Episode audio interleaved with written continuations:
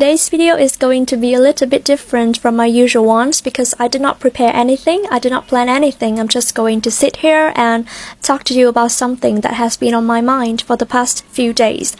And it's about confidence and how we can build confidence in the most authentic and fulfilling way. I know you have heard people saying that if you want to build up your self confidence, you have to change yourself in some way you know, change the way you dress, change the way you look, change your mindset, etc. Now, I don't see anything wrong with self improvement. I think the process of improving yourself can be one of the most amazing acts of self love. But I don't think that the process of changing yourself in an inauthentic and forced way can bear fruit.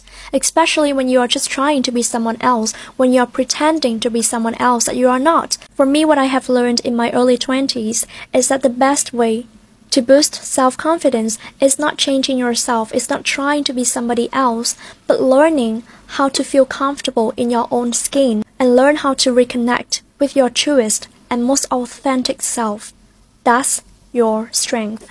Well, probably you don't know this about me, but I am a true introvert and I used to have a time in which I felt so insecure and self conscious about this nature that I have and I used to feel like there's something wrong with me, especially when you are living in a world that favors gregariousness and sociability.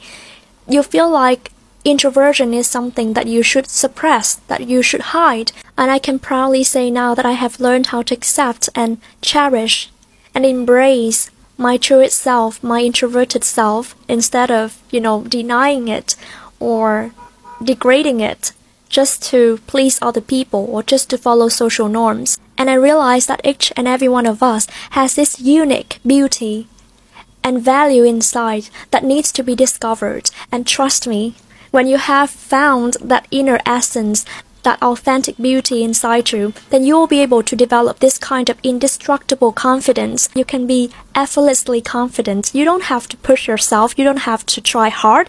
You don't have to do anything. Just stay true to yourself and you will feel so much comfortable in any situation that you are in. And more importantly, you will be able to attract close knit and meaningful relationships, people who truly value you as you are. I hope that I share something valuable and meaningful to those who need to hear it. I'll see you again very soon. Bye bye!